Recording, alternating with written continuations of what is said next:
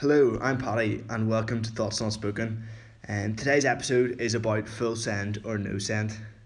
Thinking back of the first two episodes, and the first episode was about community after coronavirus and our habits uh, change as we go about our quarantine life, and then the second one about extinction of intelligence, so a wee bit more into biology and the survival of the fittest. And I'm going to try and go away from the deeper stuff just for this episode and just focus on how I go about my life and how I've gone about my life recently. And um, so I found at the start of this year, I was trying to think of New Year resolutions and stuff that I could do this year that's going to be different from what I did last year. And try and better myself, try and change how how I think about things, how I do things.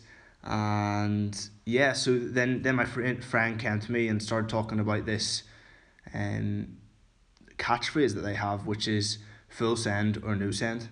And I'm just going to explain a wee bit more about what that is. So, um, a full send would be something like just just doing something straight away and not thinking about the consequences. So if you have, if you're standing on a ten meter board of a of on a ten meter diving board, uh, full send is to just jump off and not think about the consequences.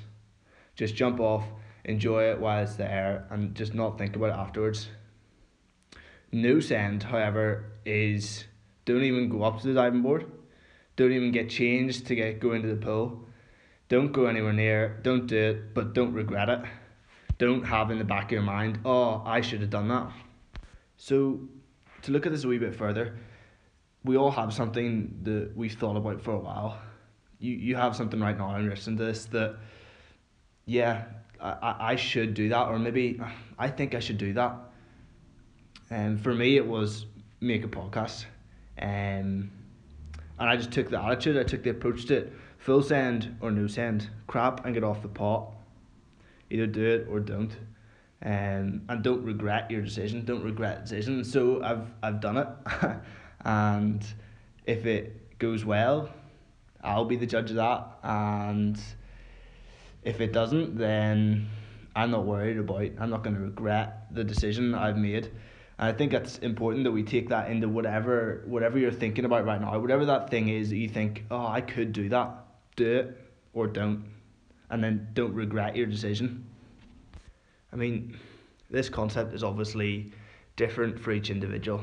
If you're very extroverted and outgoing, you might turn into a full sender and and continue to do more and more things that you weren't either brave enough to do or you worried about the consequences before.